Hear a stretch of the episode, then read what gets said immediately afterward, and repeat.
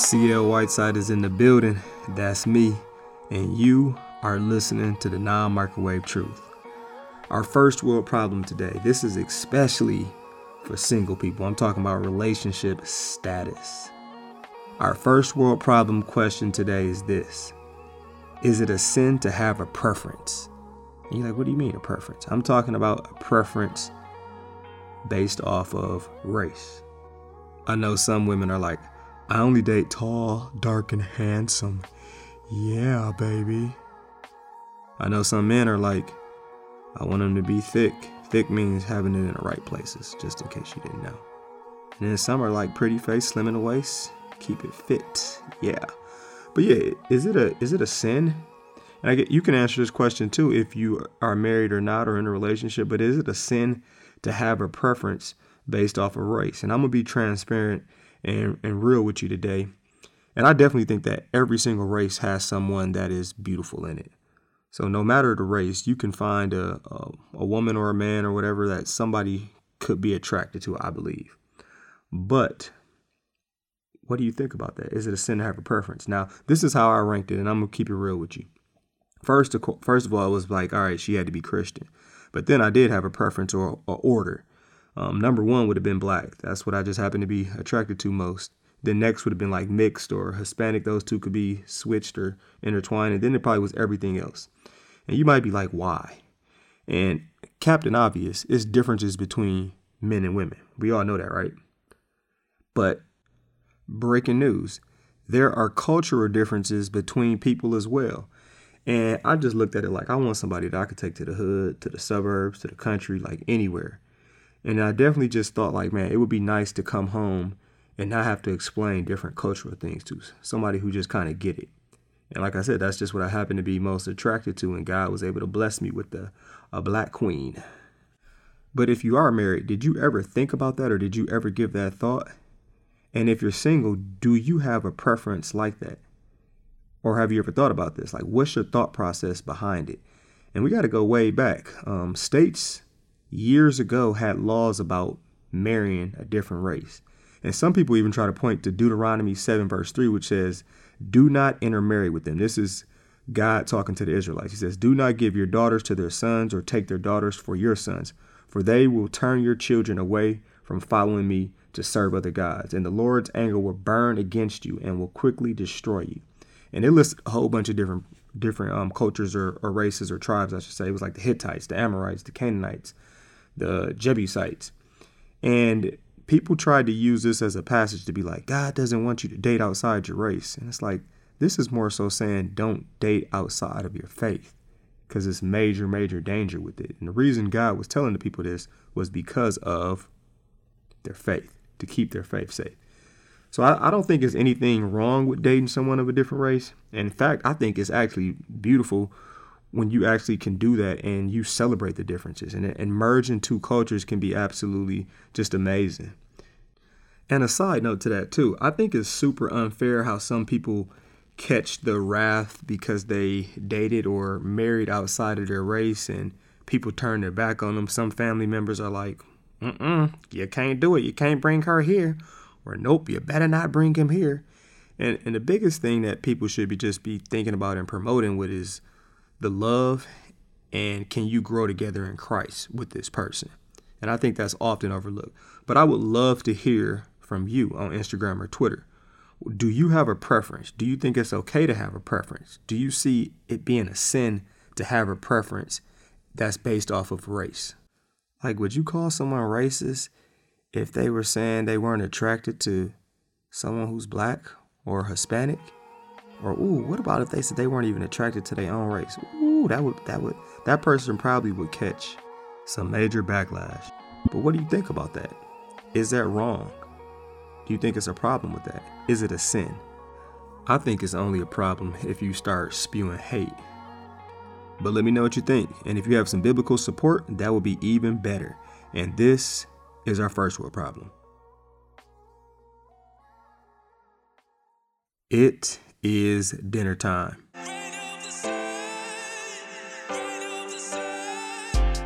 We're going to continue to look at some social issues focused more so on Black History Month, in honor of Black History Month, I should say. And some questions I just want you to think about like, how, how would you answer this? Will racism ever end? What do you say to that? Will sexism ever end? What about ableism? And if you like, what what is that? That's a discrimination in favor of able-bodied people. So making fun of people who have a disability. Or what about colorism? I know some different races, ethnicities, cultures deal with that. Like the blacker the berry, the sweeter the juice. Ain't always the case. In fact, the blacker you are, the more likely you are to get in some mess. So they say, or they believe. We have all these different isms racism, ageism, colorism, sexism. Will they ever end? Now, in principal, who deals with discipline and has a number of different conversations with people in, in different groups, period. I will hear parents say, especially when their child is involved and another child is involved, they will say, they were taught that at home. And in most cases, I don't think that's necessarily true. And that point or that idea brings us to the title of our episode today. The title of this episode is Racism Doesn't Need to Be Taught. And I look at it like some things just don't need to or have to be taught in order for people to fall guilty to it. I think we forget at times that it's this thing called sin. And sin, it infects each and every one of us. Like you think about it like this you don't have to be taught how to lie. You don't have to be taught how to hide or cover up sins. You don't need to be taught to lust. You don't need to taught to be envious of someone or how to be jealous. Like you don't remember some of the stuff you did and your parents told you not to do. And that's part of the reason why parents and families and, and friends they want to defend certain people to a fault because they don't want people to think I taught them that or that I'm a bad parent or I'm a bad friend or, or whatever. But we just got to remember bad stuff doesn't need to be taught. You know what needs to be taught is the good stuff. You have to be taught and reminded the good stuff all the time. And I'm definitely not saying that it's never taught or that it's never even modeled.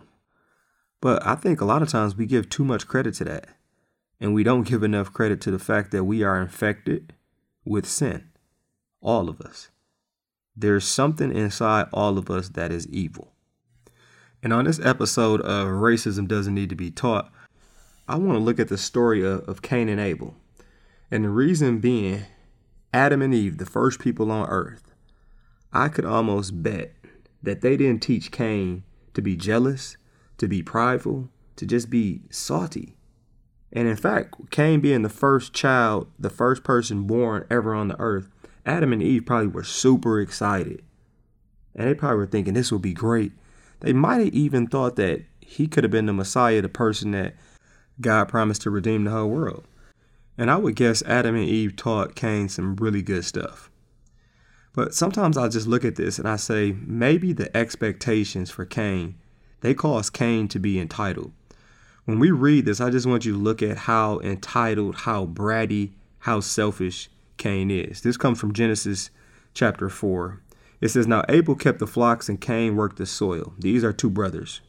These are both same mama and daddy, Adam and Eve. It says, In the course of time, Cain brought some of the fruits of the soil as an offering to the Lord. And Abel also brought an offering. He brought fat portions from some of the firstborn of his flock. The Lord looked with favor on Abel and his offering, but on Cain and his offering, he did not look with favor. And I always wonder with this, how did God show his approval for Abel's, but he showed his disapproval for Cain? That, that had to be a first world problem one day. But continue reading. It says, So Cain was very angry and his face was downcast. Like, look at this. Cain just seems so entitled. Then the Lord said to Cain, Why are you angry? Why is your face downcast? If you do what is right, will you not be accepted? But if you do not do what is right, sin is crouching at your door. It desires to have you, but you must rule over it. Now, what I have to point out right here is who we think we are can't matter more than who we actually are. Like what we think we need or deserve can't be greater than what we actually need or deserve. Because if that's the case, you got a problem. This was Cain's problem. Cain was not secure in who he was. He wanted to elevate himself. He wasn't secure enough to see his brother's offering be accepted and his brother be good I say that with air quotes in a sense. Just the way he talks to God and kind of addresses this it's kind of like he feels he's better than what he is. He kind of looks at God like, bro, you bother me. Like, leave me alone. He seems pretty selfish. He seems pretty entitled. He seems pretty envious and jealous. And you say, like, why does he seem jealous? Let me keep reading. Now, Cain said to his brother Abel, Hey, let's go out to the field. While they were in the field, Cain attacked his brother Abel and killed him. A couple of things I want to point out. God warned and told Cain, don't be so prideful. Don't be so prideful and try to justify this sin. Just do right. Like, let it go. Move on. Because if you don't, it's going to devour you. And this is what it did. He tried to justify and make his sin right his way versus God's way. And on this episode of Racism Doesn't Need to Be Taught, I know that it can become a super big time struggle when you do right and you start thinking, like, I don't want to end up like Abel. Like, I refuse to be Abel. You aren't going to talk to me crazy. You're not going to disrespect me. And two points go along with this. One, I want to point out that everything tells us or points to the fact that Abel is in heaven. And two, taking on the identity of Cain, that will cause you to be just like him who ended up being a wanderer, a bratty victim, a child whose soul is in great danger of being lost. Sin literally destroyed Cain, and sin still can destroy us. Now let's look at how Cain responded. The Lord said to Cain, Where is your brother Abel? I don't know. Am I my brother's keeper? Then the Lord said, What have you done? Listen, your brother's blood cries out to me from the ground. Now you are under a curse and driven from the ground which opened its mouth to receive your brother's blood from your hand, when you work the ground, it will no longer yield its crops for you. You will be a restless wanderer on the earth. Cain said to the Lord, My punishment is more than I can bear. Like what? He, he said, My punishment is more than I can bear. And he just killed somebody. Today you are driving me from the land, and I will be hidden from your presence. I will be a restless wanderer on the earth, and whoever finds me will kill me. But the Lord said to him, not so. Anyone who kills Cain will suffer vengeance seven times over. Then the Lord put a mark on Cain so that no one who found him would kill him. So Cain went out from the Lord's presence and lived in the land of Nod, east of Eden. Now, do you really think Adam and Eve were like, hey, Cain, baby, I'm going to teach you how to kill your brother Abel? Like, no, everything about that sounds absolutely crazy. But it was something that he figured out. That pride, that envy, that jealousy, that, that hatred, that didn't have to be taught at all. It was in him. And you know what's scary? It's inside all of us. And that's why we have to be so deliberate and we have to be so intentional in loving, in, in showing compassion, and humbling ourselves. And when you look at our American culture, it is so easy to have this or allow this to be a place that is segregated, that is divisive, that is untrustworthy. Don't trust anybody. Now, I wouldn't say that our culture teaches that, and I'm gonna use a little wordplay because I feel like teaching is when you know the objective. I would use the word promote. Our our culture promotes this, and I say that because it's like that sneaky um, convincing you to want it or to act on it, and it might not be flat out taught, but our culture promotes us to be what's already inside of us. And when I look at like the isms, like racism, sexism, it starts with selfishness. You know what frat I'm in? Did I ever tell y'all this? Me Phi me. That's what our sinful nature desires and wants. Some of us show great symptoms of this too, because we will step on anybody to get what we want and to look good. We'll do anything to protect our image, or at least the image that puts us on the top or makes us look better than someone else. And I was just thinking about with the isms one of the big things that we will identify with just as much, if not more than looks, which is still huge, is we will identify with people who want to sin just like us. And just thinking about this, like, why is it so easy to be prejudiced or, or racist? And we all have this in us too, but some is a lot more obvious and symptomatic. And I think there are three big time motivators with this.